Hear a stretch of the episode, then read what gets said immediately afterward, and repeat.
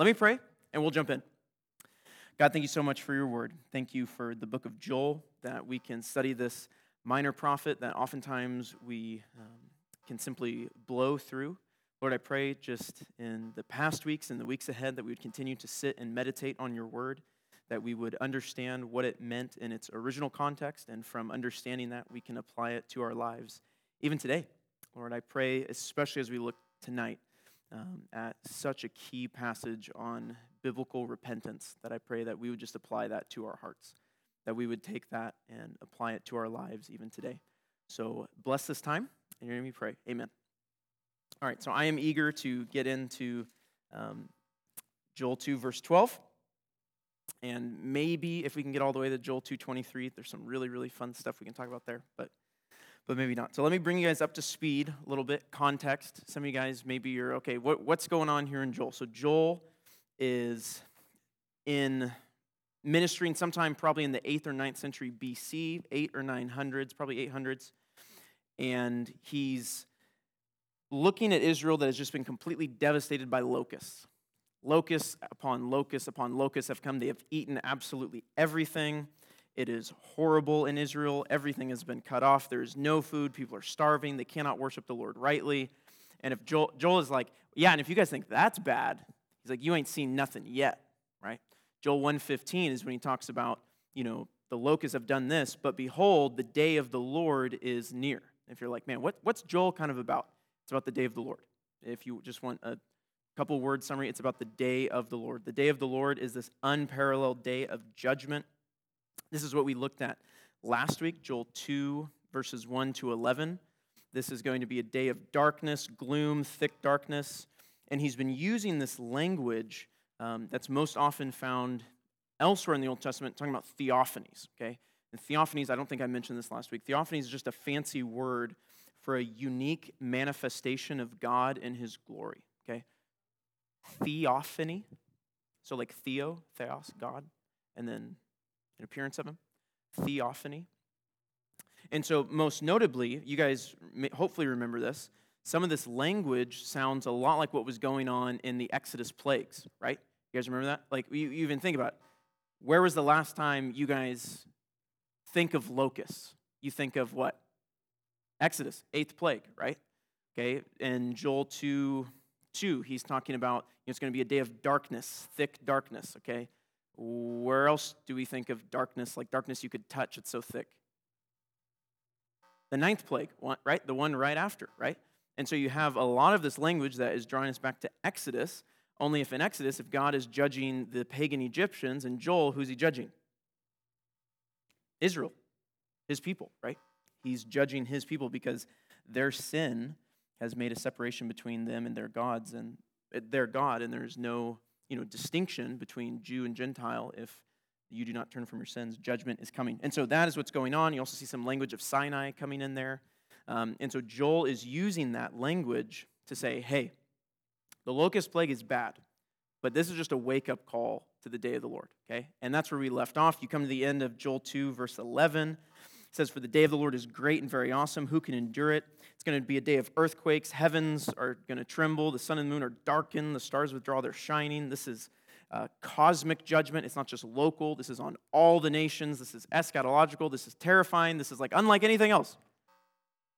And then Joel 2, verse 12, where we are tonight. This is where we left off. He says, yet even now.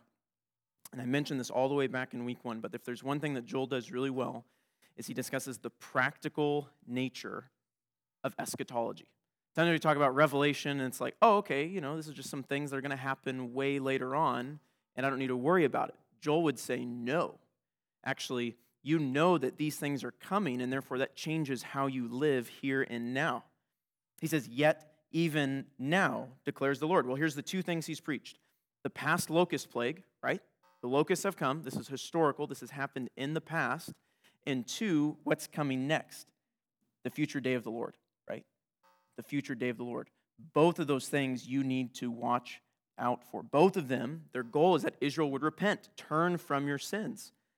There's still time. I mean, this is where you see the grace of God on display. He does not owe us, you know, an opportunity to turn from our sins at all, but he's graciously warning them wake-up call with the locusts, and watch out for the day of the Lord that is coming. Don't delay. Now is the time to repent.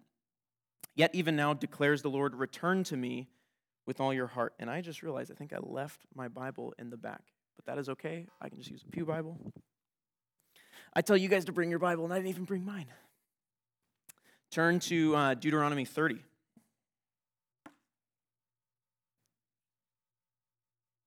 Again, this is one of those key passages, Deuteronomy 28, Deuteronomy 30. We've been working through this because Joel is working through Deuteronomy. That's why. Notice the language here in Joel 2:12. He says, return to me with all your heart. Deuteronomy 30 here, the context. Moses is speaking to the second generation as they're about to go into the promised land. He's warning them, right? If you obey, you're going to be blessed. If you disobey, you're going to be cursed. Contextually in Deuteronomy 4, he's already said this is going to take place in the latter days, which is a very, very key phrase. Hopefully we'll look at next week when we come to the end of Joel chapter 2. But he's saying these blessings and curses are going to come. Look at Deuteronomy 30, verse 1. And when all these things come upon you, the blessing and the curse, which I have set before you, and you call them to mind among all the nations where the Lord your God has driven you, and return to the Lord your God. Notice that language of return, right? We saw that in Joel. Return, you and your children, and obey his voice and all that I command you today with all your heart. You see how Joel is just bringing that together? Okay, if Deuteronomy 30 is saying, hey, Israel's going to return, they're going to turn to the Lord with all their heart, Joel is saying, hey, you guys need to do that now. Return to the Lord with all your heart. You see this jump down in verse 10. Of Deuteronomy 30. When you obey the voice of the Lord your God to keep his commandments and his statutes that are written in this book of the law, when you turn to the Lord your God with all your heart and with all your soul. See that language there? Joel is just quoting Deuteronomy 30, and he's saying, hey, the curses have come upon you. The locusts have come. The day of the Lord is still coming. Regardless of that, you need to turn from your sins, turn to the Lord with all your heart. I think this is vital. We'll hopefully spend time talking about this. Just write this down. This is so key for understanding biblical repentance. True repentance flows from and out of the heart. True repentance flows from and out of the heart. It is a willful act. It is a sinner choosing to turn from sin. That is what repentance, to return, the Hebrew word is shuv, that's what it means. It's just turn. It's not rocket science. It's like, oh, what does that mean in the original languages? What does it mean? I know it's English, it's turn, but what does it mean in the original language? It means the same thing. It means turn. You just turn around. It's a willful, complete, volitional change, and you're going the exact opposite direction. And so Joel, in preaching Deuteronomy 30, he's saying, look, judgment is coming, okay? And actually the judgment can't be thwarted. We'll look at this later on. It's not that, if, a remnant of Israel returns that, okay, now the judgment is coming. No, the judgment is coming. But if you return, if you turn from your sins and turn to the Lord, you will not go through that judgment. Does that make sense? God's judgment on sin is still coming. And so Joel's hope is to create, I'll talk about this more, a righteous remnant, you could say. Joel's hope is to create a righteous remnant. He says, return to me with all your heart, with fasting, with weeping, and with mourning. Here's this biblical doctrine of repentance. With fasting, weeping, with mourning, the internal produces the external. You guys see this? Return to me with all your heart, with fasting, with weeping, with mourning. They're not contrary. They're actually complementary. They go together. The internal change produces the external change, right? When you're seriously broken over your sin, that's going to change your life, right? They're not contradictory. They go together. I think with fasting, just one thing on this, fasting is purposeful in the Bible. You fast because it's so important that you do something, right? Like you notice this like in Esther, right? When Esther hears, about the plot of Haman and that all the Jews are going to be killed, she calls for, I think it's Mordecai actually, calls for a fast among all the Jews because they need to focus on this thing of asking the Lord for mercy, because if they don't, what's going to happen? They're all going to get wiped out, right? So sometimes I think we sometimes have a poor view of fasting. Biblically, we fast because something else is so important. Something spiritual, right? Dealing with sin, praying for your church, something like that. So I'm not going to go off on a tangent on fasting, but I think that's important to keep in mind. And this type of repentance, it's still the same today, right? Psalm 51, right? David's prayer of repentance after sin with Bathsheba is drawing on Joel 2. You go to 2 Corinthians 7, where he talks about godly grief, not worldly grief. He's drawing on Joel 2.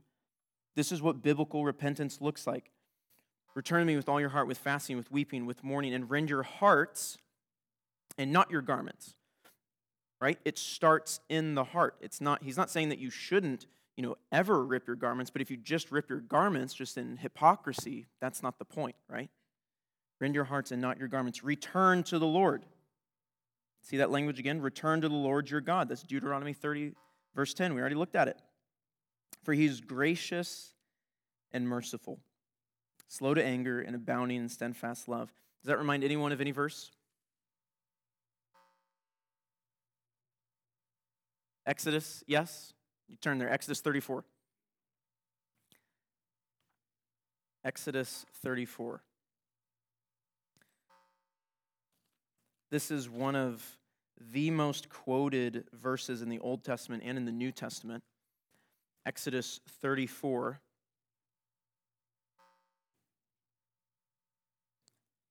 Which, by the way, what's the context? What just happened 2 chapters earlier? There was a cow and it was gold. Yes, yeah. The golden calf, right? You guys remember that? Like, golden calf, real bad, wicked. Like Moses is up on the mountain, he gets the law, and those memes where it's like you had one job? It's like Israel had one job. Like the law isn't even back down the mountain and they've already broken all 10 commandments. Like they had one job and they didn't even get through the application process. Like they didn't even have the job. And they already blew the job. Okay? That's the context, okay? And so what happens is, the tablets are broken. Moses makes new tablets. And, the Lord doesn't strike the people down immediately on the spot. Why? Because of Exodus 34, verse 6. The Lord passed before him and proclaimed, the Lord, which that's just Yahweh, Yahweh, the personal name for God. Yahweh, Yahweh, this is who he is. And what does it sound like? Joel 2, verse 13. Yahweh, Yahweh, a God merciful and gracious, slow to anger and abounding in steadfast love and faithfulness. And that is what Joel is going back to. He's alluding back to the golden calf. God forgave Israel because of who he is, his character. He is slow to anger, literally long of nose is what it says. God is not out there to zap people because he's just an angry guy, just, I'm so angry, I can't believe you did that. That is anything but who God is. He's abounding in steadfast love. Steadfast love is, if you guys you want to be nerds, just write down Hesed, H-E-S-E-D. It's like really important Hebrew word, okay? The ESV is very consistent in how they translate it. They typically always translate it steadfast love. And it always goes back to God's covenant-keeping faithful love, going back to like the Noahic covenant, the Abrahamic covenant, Davidic covenant. So even, regardless of people's sin, God is going to be faithful to his promises to Abraham and to David. And so Joel here is alluding back to, hey, you can return to the Lord your God because Exodus 32 and the golden calf and Exodus 34 are proof of it, right? God relented over disaster. He did not bring judgment on these people. He was gracious and he was merciful, and he's still the same God. And so you can turn to him. What God did in the Exodus for Israel, he can do again in Joel's day for his people. And the same is true for us today. We can have full confidence and assurance that we can turn to the Lord because we still serve the same God. And he relents over disaster. Verse 14, who knows whether he will not turn and relent? Does that sound like any other minor prophet? Actually, not the minor prophet himself, but someone says that in a book, which is a minor prophet, with a big fish. Remember Jonah, right? When Jonah goes to Nineveh and, he proclaims, if you don't turn, actually his sermon is terrible. It's like so short. There's like nothing to it. He's just like, hey, repent, or else you're going to be destroyed. And remember the leader of Nineveh? What does he say? Like, hey, put on sackcloth, do all this stuff. Who knows whether this Lord might forgive us? And so it's very, very similar. We don't know if Joel's quoting Jonah or if Jonah's alluding to Joel or vice versa, but there's clearly some of the same language there. It says, who knows whether he will not turn and relent and leave a blessing behind him? And this kind of gets into, you know, what I was talking about earlier of Joel wanting to create a righteous remnant. I mean, you guys even think about the language here, right? Who knows whether he will not turn and relent or stop or cease and leave a blessing behind him? I mean, it's indicating that judgment is coming, right? You see what I'm saying? Like that language, like it means that the judgment is certain, but if we repent, we might not be judged. Does that make sense? The group of people, let's just say, you know, it's 100 people, they're going to get judged, but that one person who turns might escape judgment. It, you know, it kind of goes back to Exodus, right? If you're still thinking with Exodus language, right? You guys remember the final plague? What happens? The judgment still comes, but for those who turn to the Lord in faith and they put the blood of the animal on their door and they obey the Lord passes over them in judgment, right? You guys see that? It's the same thing with Joel here. Yeah.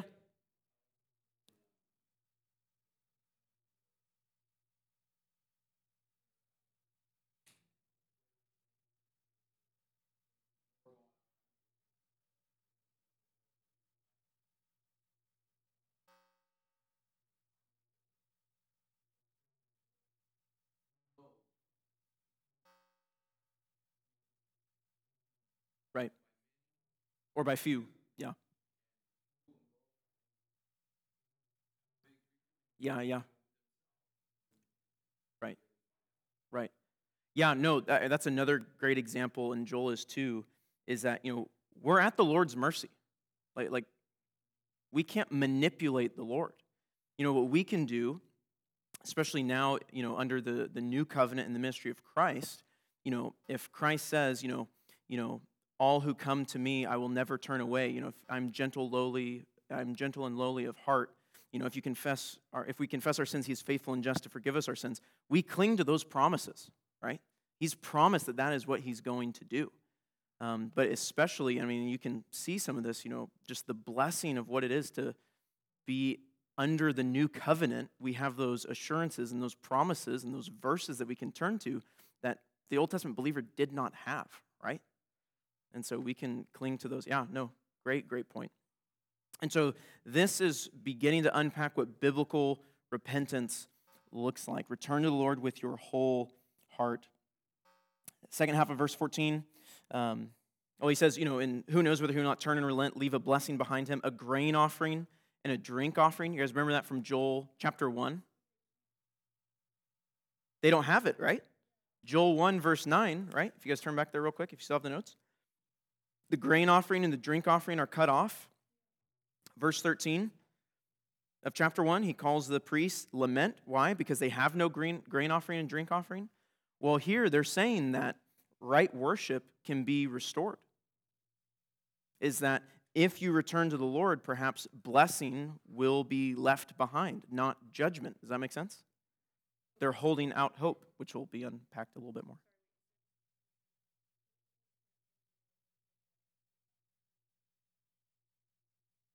Let's keep reading Joel, because I think you will, Joel will answer your own questions. Yes, verse 15. Just look at all these imperatives, commands, right? You guys just see this. Blow the trumpet in Zion, consecrate a fast, call a solemn assembly, gather the people, consecrate the congregation, assemble the elders, gather the children. You guys see just boom, do this, all right? Look, Israel, this is what you need to do. Blow the trumpet in Zion. By the way, this was interesting from a commentary I read. Zion is, you know, another word, you know, we talk about Jerusalem, right? Or Israel. Sometimes you'll just say Zion or something like that. Why? Like, this is a good question to ask. Why does he say Zion and not Jerusalem? Well, typically, Zion is used more in contexts where, you know, there's loyal, hopeful, secure promises, like, hey, you know, Zion, the city of David, that's our place. Yeah, that's our capital, you know, and it's secure and there's hope. Well, here he's saying, hey, the most secure place, you need to repent. Does that make sense? Blow the trumpet in Zion. You guys need to do this. Consecrate a fast. Why? For the purpose of repentance. Call a solemn assembly. We saw that back in chapter 1, verse 14, where he calls a solemn assembly. He's just going back. He's going back and picking up the same language. Gather the people. Get everyone. Again, this is going back to chapter 1, verses 2 and 3, where he's saying, gather all the generations, the old, the young, get everyone. Consecrate the congregation, assemble the elders, old to young, top to bottom, everyone. Get the children, even nursing infants. Get the babies, man. They got to get involved in this. I mean, this is just imperative after imperative. I love this last one here, too. Let the bridegroom leave his room and the bride her chamber. Basically, what he's saying here is get the bride and groom on their wedding night. Like, whoa, that's like a really important thing. That is like private and glorious and wonderful and all these things. It's like, man, you've been waiting all this time leading up to this. Whoa, the night is here. I mean, this is really helpful when it comes to biblical doctrine of repentance. It is more important that you leave that and repent and turn to the Lord. I mean, that is what Joel is saying. Biblical repentance is more important than that. You all need to turn to the Lord. Yeah, exactly. Yeah, the whole nation from top to bottom. Yeah. And you come down to verse 17, who needs to lead in doing this? The priests. Between the vestibule and the altar, let the priests, the ministers of the Lord, weep. You go look just back up to verse 12. What does he say? With fasting, with weeping. Come down here. Priests, you need to lead in this. The leaders of Israel. The vestibule, maybe you're not familiar with that. It's the porch. It's kind of the front of that temple in Jerusalem. So you go up the steps. That would be the front porch right there. The altar would be, inside where the sacrifices would be offered. And so he's saying, hey, priests, go to the front of the temple and cry out. Remember, they have nothing to offer. They have no wood, oil, grain offering, anything. They got nothing. They are at the Lord's mercy. And he's calling them, cry out to the Lord. It's interesting. Solomon does this in 1 Kings 8, 22. 1 Kings 8 is an amazing chapter. If you haven't read it, Solomon's sermon is just absolutely amazing. And I've already mentioned this, but Joel actually alludes back to his sermon a couple times. But Solomon does the exact same thing. He stands in the exact same place, kind of as an intercessor, one interceding for Israel. And what does he say? Joel 2:17, and say, spare your people, O Yahweh. Remember your covenant-keeping, faithful, hesed love, right? You go back to verse 13. That's what he's saying there when they allude to the personal name of the Lord. Remember your people, and make not your heritage a reproach, a byword among the nations. So notice, I think this is helpful in formulating a doctrine of repentance. They don't appeal to themselves. You guys notice that? What do they appeal to? Lord, why should you forgive? On the basis of his name and his character. Because of the greatness of who God is. Lord, you have promised that you are gracious and that you are merciful and that you are slow to anger, that you are abounding in steadfast love. That is why, that's all we can plead, is just you. And that, the nation of Israel is your heritage. You chose Israel to be a kingdom of priests for your glory. We have utterly failed in that. Do not blot us out. Don't make us a byword among the nations. Why should they say among the peoples, where is their God, right? There's even a concern for the sake of God's name among the nations, right? How will the world know that there is only one true God if we are completely wiped out? This was interesting. You don't have to turn there, but that line there, a byword among the nations, you see that in Deuteronomy, guess what chapter? 28, right? It's either 28 or 30. Those are the only two chapters we've been going back to because that's what Joel's quoting, right? Deuteronomy 28, verse 37, I think. Put it down. Yeah. And he's talking about, if Israel, if they disobey and they're cursed, Deuteronomy 28, 37, it says, and you shall become a horror, a proverb, and a byword among all the peoples or among all the nations. That's what Joel says here in 2:17, right? Don't allow that to happen.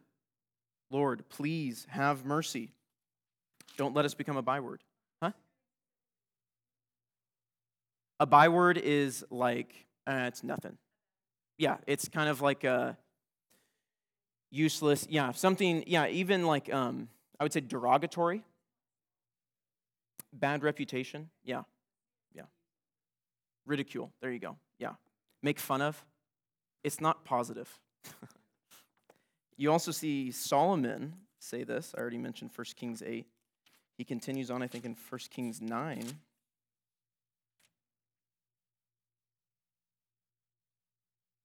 Where the Lord says that, if they sin, I will cast them out of my sight, and Israel will become a proverb and a byword among all peoples.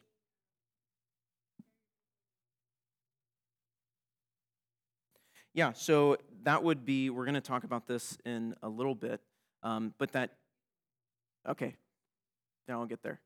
Basically what they're pleading for is the covenant promises that God gave to Israel, right? God chose Abraham. I will make you a great nation. In you, all the families of the earth are going to be blessed.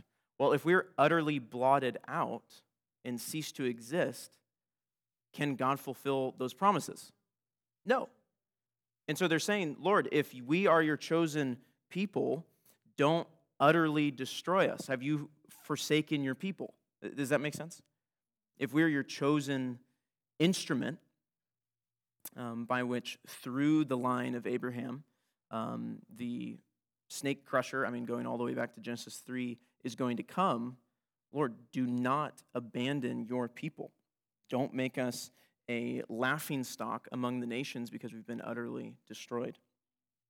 Why should they say among the peoples, where is their God? So I want to pause for 3 minutes maybe. Because I think it's easy with a book like Joel to go okay, that's interesting. Wow, that's really cool. But it would be terrible if we go through Joel and we don't practically apply it.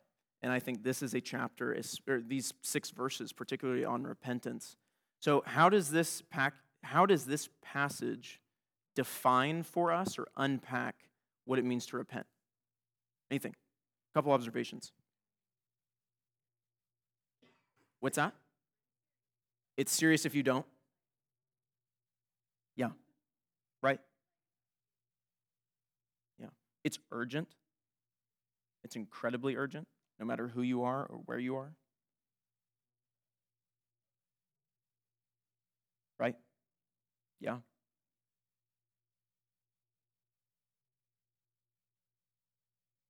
Yeah.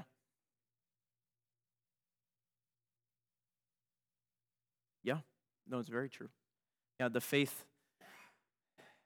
Yeah, if you repent, if you turn from your sin, intrinsic to that is that you believe that the Lord will accept you, right? Not based on your own merit, but because of the merit of another, right? We get to the New Testament. Yeah.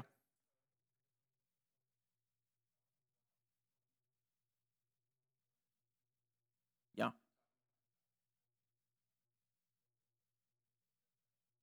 Yeah.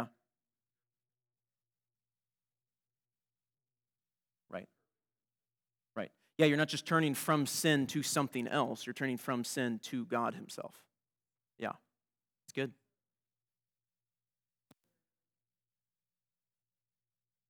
Yes.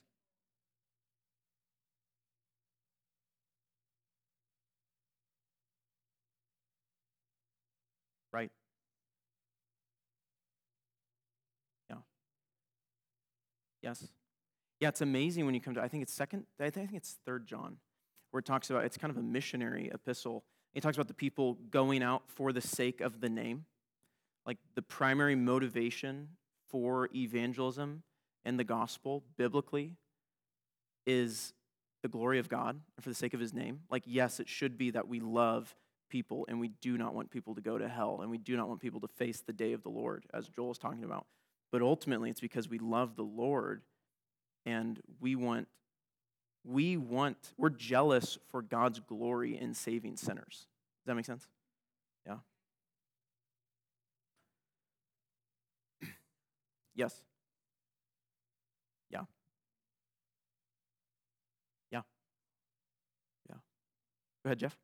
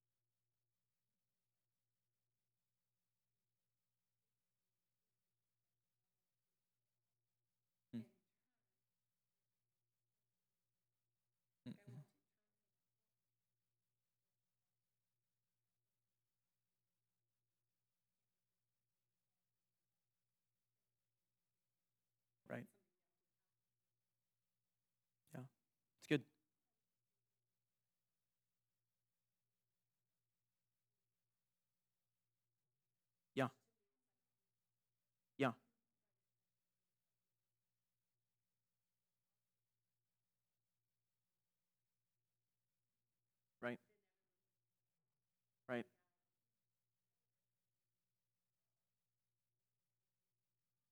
Right. Yeah. Yeah. Well, that gets into, you know, what theologians will talk about is the simplicity of God, is that he's not a composition of parts, but that, you know, and this was really helpful for me, is that in thinking through, it's not that God is sometimes loving and sometimes just, but actually he is always loving and always just, and that when he loves, his love is a just love, and that when he exercises justice, his justice is loving. Does that make sense? And so you start to realize all of these attributes are not, you know, sometimes I'm, you know, it's not like God is in the armory. It's like, okay, now I'm going to use this tool. I'm going to use this tool. He is all of those things at the same time. Does that make sense? He's the definition of all of those things. So, yeah, good. Yeah, I was just going to say one thing with repentance too, is that it's a whole person change. I would say mind, will, and affections, right? It's not that, you know, yeah, I'm not going to do these things, but my heart is still engaged to sin, right? It's a whole person turning from all of sin, both with my mind, I'm ceasing to think on these things, my will, I'm volitionally turning from these things. My heart, I no longer love what I used to love. I hate sin. So yeah, I've got to keep moving. But Joel 2:12-17, key passage to go back to. Key passage to go back to. I mean, and that's such a practical doctrine, right? When you're ministering to friends, neighbors, family, whatever, right? Repentance. What does repentance look like? You don't have to, I mean, it's good to go to the New Testament. I'm not saying we shouldn't go to the New Testament, but sometimes we can go to the Old Testament too. Like the Old Testament is God's word, right? So go to Joel. You have something, Larry?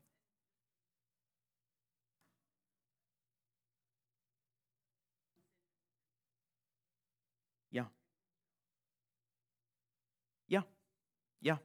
Yeah. And that's where it's a both internal and external, right? True heart change is going to lead to change on the external. Yeah. Yeah, good. Good. Okay. I wanted to get, I'm glad. That was like bottom line. It's like we just got to get through point 3, right? It's like I set the bar low so that way you guys are never disappointed, or I'm not disappointed, okay? Point four, we won't get through this whole one, material restoration, okay? This is a key turn in the book of Joel, okay? That was point 3. That's at the top of page 9, call to true repentance. Yes, yeah. So, yes, those are weeks ago. Yes, so point 4, this is a key turn, material restoration, okay? Material restoration. So in light of Joel 2, 1-11, so 2 weeks ago, or no, last week, can the day of the Lord be stopped? No. Day of the Lord is coming. Judgment is coming, okay? But if you repent and turn to the Lord, Israel can expect blessings from Yahweh, okay?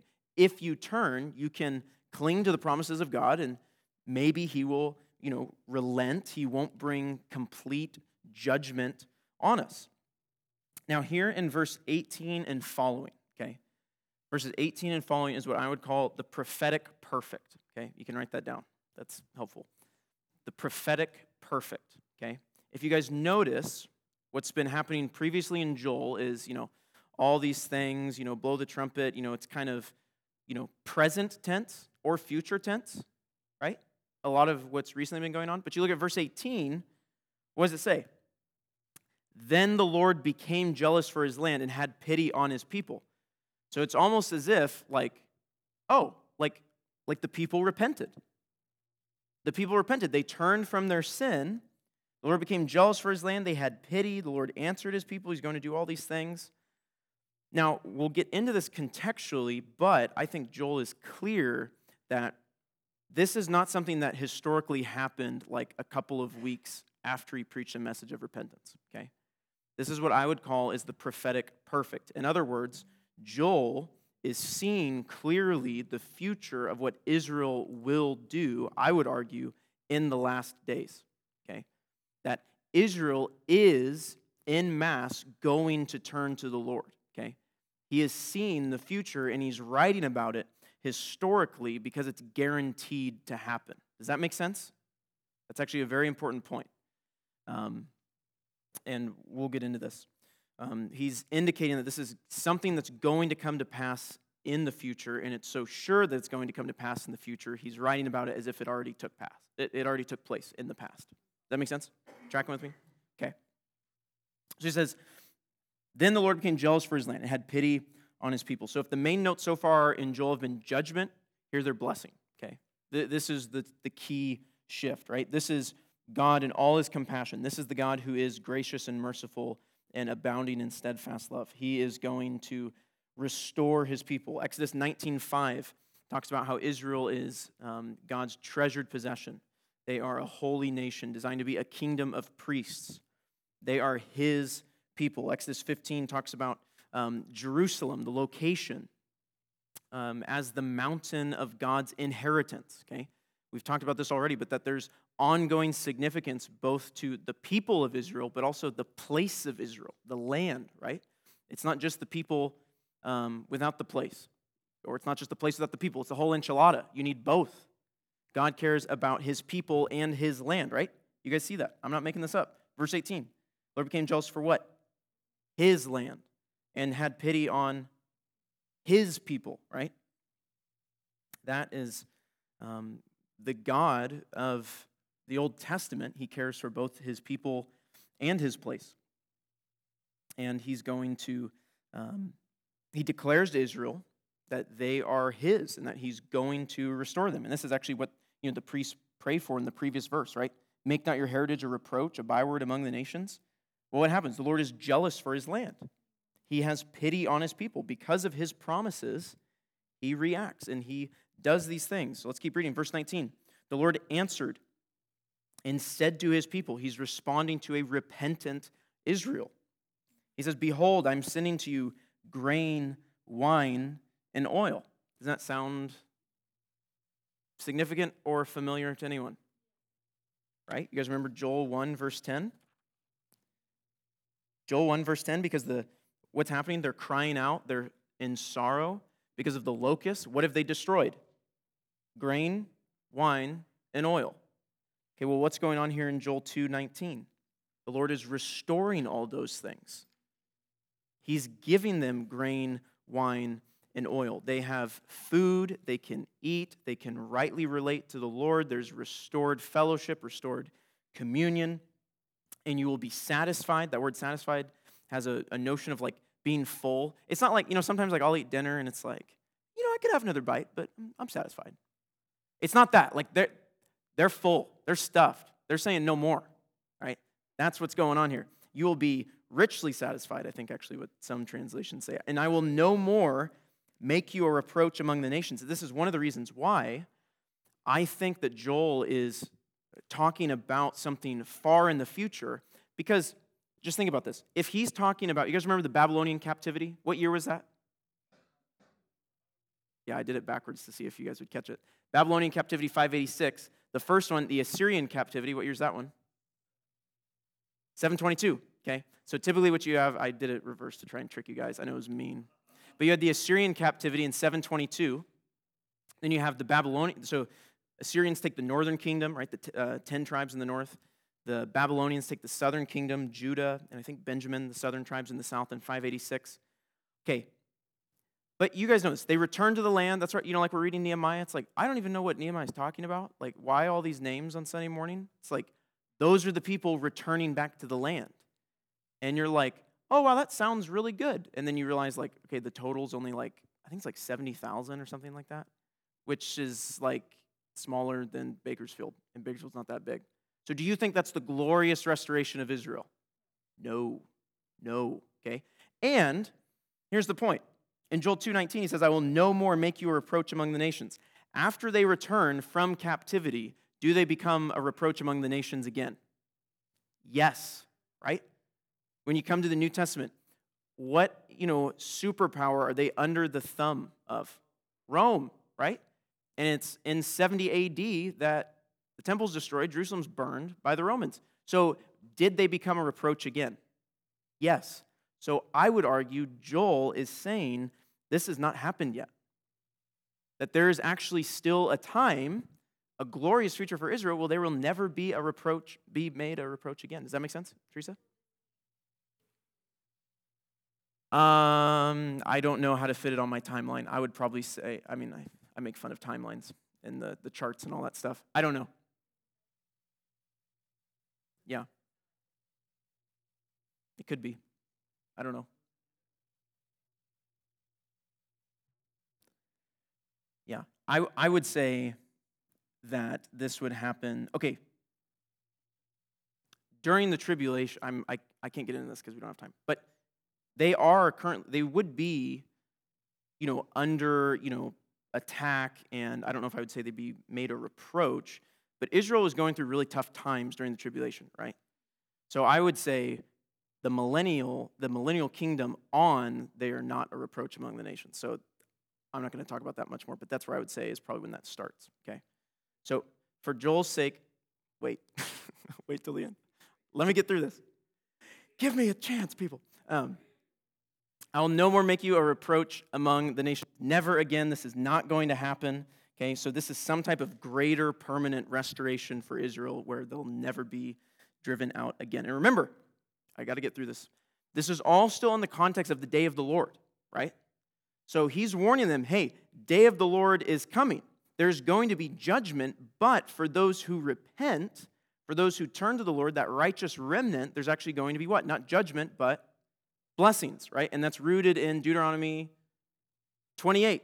28 is blessings for obedience, curses for disobedience. 30 is when he's talking about a glorious restoration when he gives them a new heart, okay? He's still tracking along with that. Verse 20. I will remove the northerner far from you and drive him into a parched and desolate land. Okay, who is this? There's all kinds of weird dispensational books about there. It's like, who, the northerner, the identity of the northerner. Who is Gog and Magog? It's Russia, it's China, it's Kim Jong-un. It's just like, guys, don't get weird, okay? You don't need to get weird, okay? Joel is just saying the northerner, okay? And this is just kind of, like, you guys can just kind of do a little bit of basic geography. Who all is going to Israel in 2024? Rickards, myself? Okay. I haven't even been there. But generally speaking, what's on the west of Israel? Mediterranean Sea, okay? So generally speaking, you're not going to attack by that way because ocean, unless you got boats, okay? Generally speaking, people aren't attacking from the west, okay? From the south into the east, what do you got? Bunch of desert. It's terrible. You're going to die out there, okay? You're typically not attacking that way. Typically speaking, and you see this throughout Israel's history, regardless of where they're from, actually, if they're more to the east or, whatever, people typically attack from the north. That's the easiest way to attack Israel. That's why he's saying, I'll remove the northerner far from you. Why? Well, because when Israel's attacked, that's where they come from, okay? From the north, okay? So in the last days, and I think this is significant, Ezekiel 38. You guys don't need to turn there, but Ezekiel 38 is a key prophecy about Gog and Magog. You guys remember Gog and Magog? Like, what in the world? Gog and Magog, what? Okay, he picks it up in Revelation 20, the end of Revelation 20. In the last days, after the millennium, Gog and Magog is going to be summoned, and they're going to attack Israel, and it's just like, it's not even an attack because it's like, it's just like, Jesus is just like, rain fire from heaven, and they're destroyed. But Gog and Magog in Ezekiel 38 is, guess where they're described from coming from. I'll give you a hint, it's not the south. The north, right? And so there's some textual connections there. Maybe Joel and Ezekiel are talking about the same thing. So generally speaking, that's where people attack from. Could it be, I think it's going to be some type of confederation of nations, because Ezekiel 38 talks about that. But even one of those nations described as coming from the north is in Africa, Ethiopia. I think it's Puth or something like that in Hebrew. But it's in Africa, okay? So it's like, okay, like that's south, but they're going to attack from the north. Does that make sense to everyone? Don't get carried away with the northerner stuff. Don't get weird, okay? But Yahweh is going to totally destroy this army. Look what he says. I will remove the northerner. I'm going to drive him into a parched and desolate land. Who's the one doing the fighting? God, right? Goes back to the thing. It's not locusts. It's not squirrel. It's Jesus. God is doing this, right? If you guys didn't get that one, that's okay, right? He's going to drive their vanguard into the eastern sea, probably the Dead Sea, right? And his rear guard into the western sea. This is total annihilation. They're going to be thrown into the ocean. The stench and foul smell of him will rise, for he has done great things. And it's just like, oh, he's done great things. That's not a compliment, people. This is wicked. They've done evil, terrible things. God is going to judge this nation because of how evil their wickedness is. You guys see what I'm saying there? He's done evil, wicked things. Verse 21, fear not, O land. If you go back to Joel 1:10, the fields are destroyed, the ground mourns. It's the exact same word, Adamah. For land there, fear not, O land, fear not, O earth. Be glad and rejoice. Well, in Joel 1:10, what was the land doing? Metaphorically, figure of speech. It's crying out. It's weeping, okay? Well, there's going to be a glorious time where the land is not weeping. It's going to be glad. It's going to rejoice, for the Lord has done great things. You guys see the contrast there between the Lord doing great things and this evil nation doing wicked, horrible, great things, right? They just want to destroy and bring destruction and all this stuff, but the Lord is actually going to use them to accomplish his purpose, and he's going to, God's power is distinct because he can bring the destruction, but he can also restore it as if it never even happened, right? We can destroy things, but we can't really restore things to the condition they were. You guys see what I'm saying? But the Lord can do the great thing of reversing the disaster. This is totally distinct. We'll get down to verse 23, and then we'll end. I'll leave you guys on a fun, very fun verse, okay? He says, fear not, you beasts. And by the way, a lot of these are just direct reversals of Joel chapter 1, right? So Joel chapter 1, he's been saying, hey, the land is crying out. Well, now here in 21, the land is glad and rejoicing. Verse 22, fear not, you beasts of the field. Remember that in chapter 1 where the beasts are crying out because there's no food for them to eat. The beasts are sad. Joel 1:18, how the beasts groan, the herds of cattle perplexed, the flocks of sheep suffer. Verse 20, even the beasts of the field pant for you. Fear not, beasts of the field. Why? Because the pastures of the wilderness are green. Remember Joel 1:19 and 20? What does it say? The pastures of the wilderness, the fire has devoured them. It's the exact same language. This is a reversal. This is going to be a glorious reversal. Everything that the locusts have destroyed, God is going to restore it tenfold. It's going to be way better. The tree bears its fruit. In chapter 1, remember how all these trees are burned down and they're not producing anything, and the locusts are stripping off their bark and they're just dying. Well, here these trees are bearing full fruit. And then you guys know this. You're like, oh, this is Caleb's favorite thing to point out in the whole Old Testament. The fig tree and the vine. Oh, the fig tree and the vine, right? No, it is really significant, the fig tree and the vine. You go back to 1 Kings 4, 25, right? And it's talking about this glorious prosperity of Solomon, this glorious time of Israel. It's like nothing we've ever seen before. And we're, whoa, is this the fulfillment of God's promises to Israel? Is this when the Messianic king is going to come? No, it's not. But Joel, if you remember, he's already mentioned fig tree and vine twice, right? This glorious, the good old days of Israel are long gone, destroyed. The good old days are back, right? There's this glorious, glorious future. If you guys want to cross... Yes?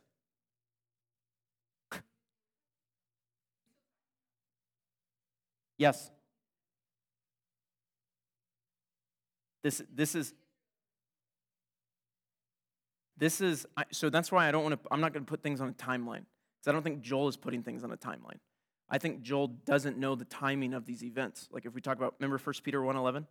Talking about, the suffering of Christ and his subsequent glories. I think Joel is talking about the glories that will follow his suffering. I don't think Joel knows exactly when this is going to happen. And that's actually important because when we get to Joel 2:28, it's not as if Joel is saying, this is going to happen, and this is going to happen, this is going to happen, this is going to happen, like in sequential order, A, B, C, C, D. I think Joel is saying, this stuff is going to happen. Does that make sense? Good question. By the way, if you want to cross-reference those, I said them fast. 1 Kings 4:25, Micah 4:4. Micah 4:1-4 is amazing because Micah 4:1-4 and Isaiah 2:1-5, they're saying the exact same thing. Isaiah 2:1-5 or 1-4, I can't remember. Just start reading, and it'll...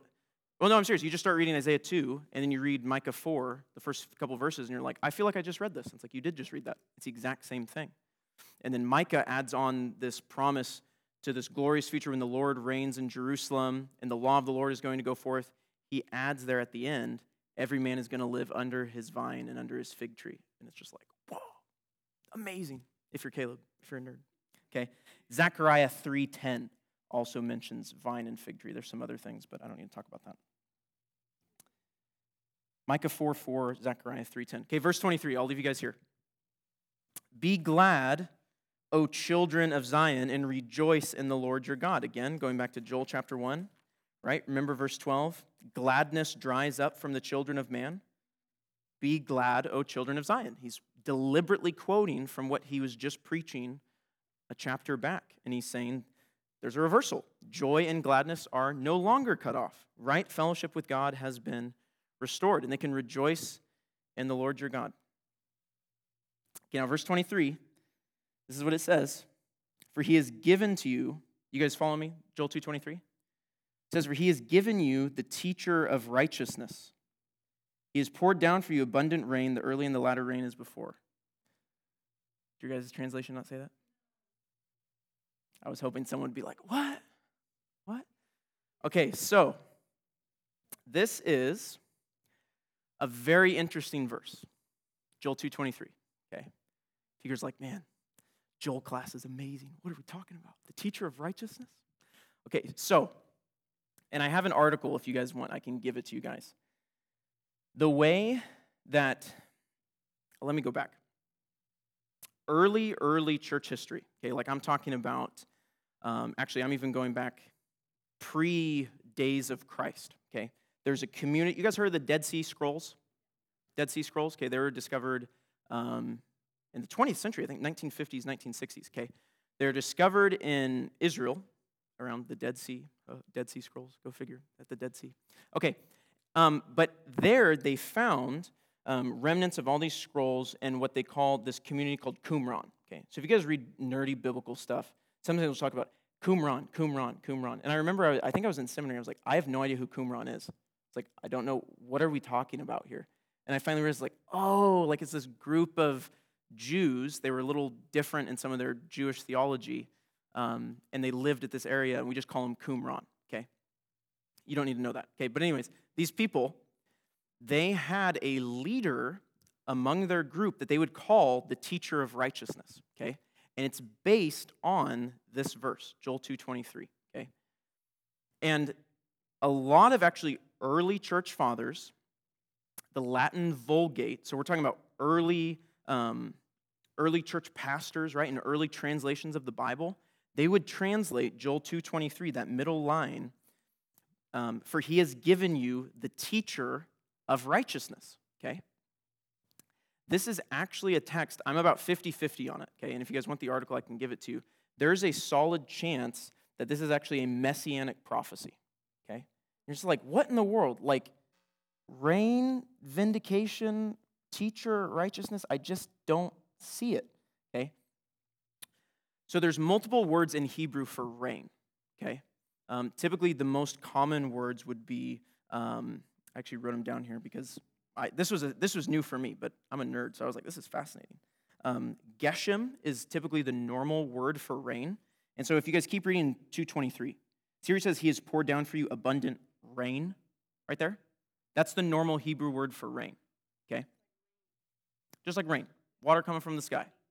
No, yeah, not raining like on the throne, like water from the sky, rain, okay? And so what happens here, the word translated early rain, most commonly throughout the Old Testament, it's just simply defined as teacher, okay?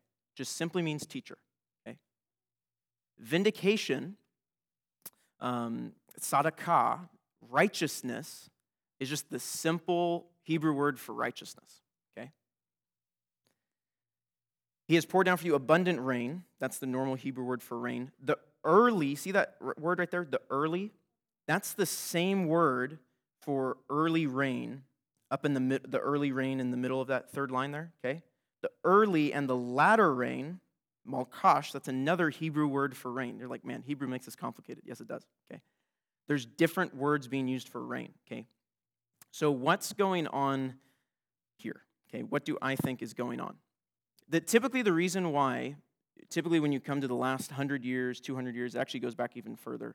So like, for example, John Calvin would translate this as early rain, you know, talking about water and not teacher. is that in context, what's he talking about? I mean, what's the title of point 4?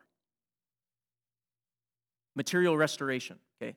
So it kind of seems kind of random to go from all these material, you know, all these glorious blessings that are going to come, all these things, and then all of a sudden insert something here about the Messiah, a teacher for righteousness that's going to come. But as I have argued and tried to show, the whole context from Joel chapter 2 on is still what? The day of the Lord, which is something that comes, what? Eschatological, in the future, okay? So it actually, contextually, isn't that crazy to go, well, it could be that Joel is talking about maybe not the first coming of the Lord, but actually the second coming, okay? Maybe that when Messiah comes, again, I don't think Joel distinctly knew, okay, first coming, second coming. I just think he thought, because this is what the Lord revealed to him, that Messiah is coming. He sees that when Messiah comes, that there's going to be this glorious restoration of Israel. And we know this, you know, looking after his first, you know, looking back at his first coming, we know that Christ is what? Coming again. And that it's going to be glorious, right? He's going to set up his kingdom. He's going to reign on the earth. There's going to be the new heavens and the new earth. There's going to be this glorious future, right? And so I think contextually it's not that crazy. If you want an article, I printed a few out for you. The reason why I would lean towards that actually what he's saying here is, for he has given you the teacher of righteousness. Number one, the word for early rain is just most commonly translated teacher, okay? It's most commonly translated teacher. Does anyone have a footnote in their Bible that says that? I don't even know if the ESV does. What's that? Say that again. Okay. Teacher, okay. Interesting. Literal rain.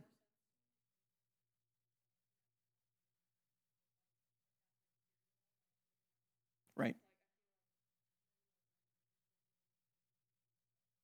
Contextually, yeah.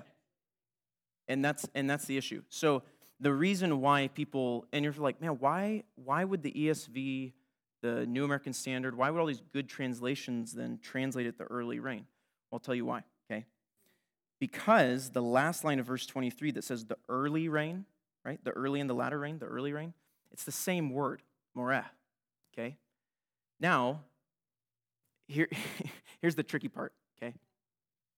So the word for teacher, I'll just do this in English, starts with M, but then it has the same letters that follow, like M-O-R-E-H, okay? Early rain would be the exact same letters, except it starts with the Y, Y-O-R-E-H, okay? And so one part of this is that there's maybe a textual issue here with the second usage, or it could be deliberate that Joel is trying to make an allusion, okay? Meaning that when Messiah comes, he's going to bring the rain, right? Does that make sense? And he'll reign over them, right? I'm trying to be funny, okay? But it actually makes sense because guess what? In Deuteronomy chapter 28, what's one of the blessings for obedience? Rain, right? Joel, in context, what's been going on? A drought, right? When Messiah comes, he's going to bring, I mean, he is the obedient one. He's going to, you know, reign over a restored Israel that is obedient. And when he comes, there's going to be rain. Okay.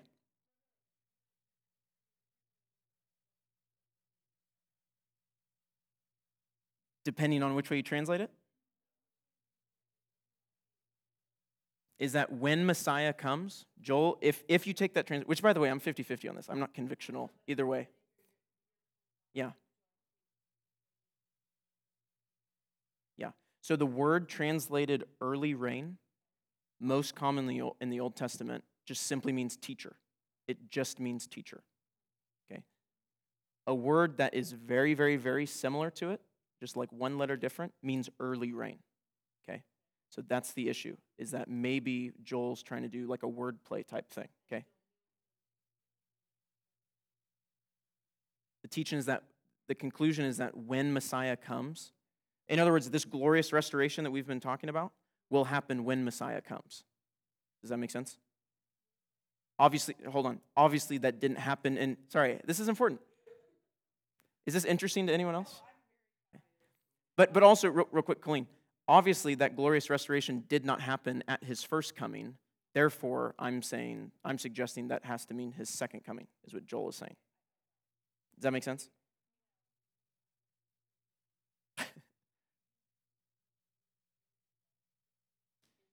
So early rain, so I'll read through this, okay?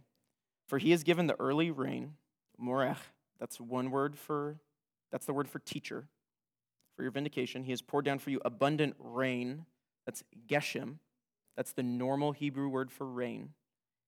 The early, that's Moreh, that's that same word for teacher that they're translating early rain. And the latter rain, Malkash, I don't know how to pronounce it well, is latter rain. Does that make sense? And to make it simpler, there's more Hebrew words for rain that are not in this passage.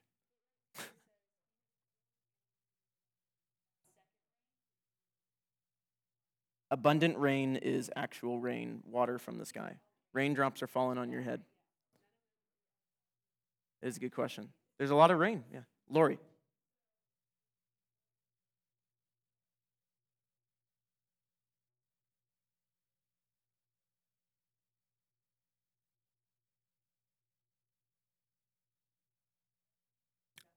That would be the point if that would be if you translate it that way. Yeah. Yeah. Yes. Yes. Yep. Yes. Yep.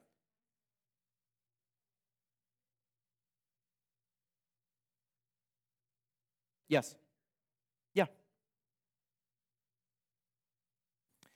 Yes, but I would argue, and this is why I went back to my point, is that actually isn't as inserted as you think, because the argument would then be, and again, like I said, I'm split on this, but the argument would then be is that this restoration comes when Messiah comes, which theologically that's not hard to do at all, because that's what we believe, is that when Messiah returns, the second coming, and he reigns on his throne for 1,000 years, there is a glorious restoration. So that's actually not that crazy to do. Now, if you don't have that theological presupposition, right, if you're an a-mill or post-mill, then yeah, that's really weird. But for us, I get why it's kind of weird, because it's like physical, messianic prophecy, physical, it's like, okay, but actually in context, that's not as crazy. One more reason why there's a good chance that he's talking about the teacher of righteousness is because it has the article, the, okay? So every time that Moreh is used to talk about just rain, it doesn't use the article. The article is just the, okay? So the fact that he says the early rain or the teacher of righteousness could be that he's talking about a person and not just rain.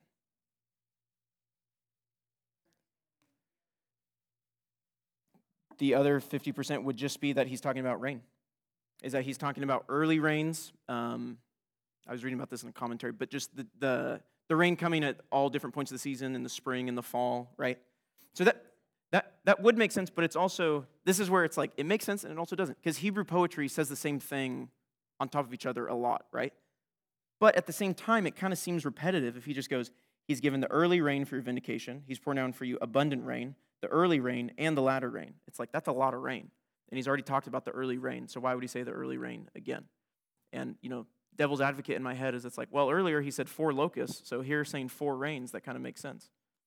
I was just thinking about that right now. But so that's what I'm saying, is like, I don't know. So that's, yeah. Yes. Yeah. No. Yes.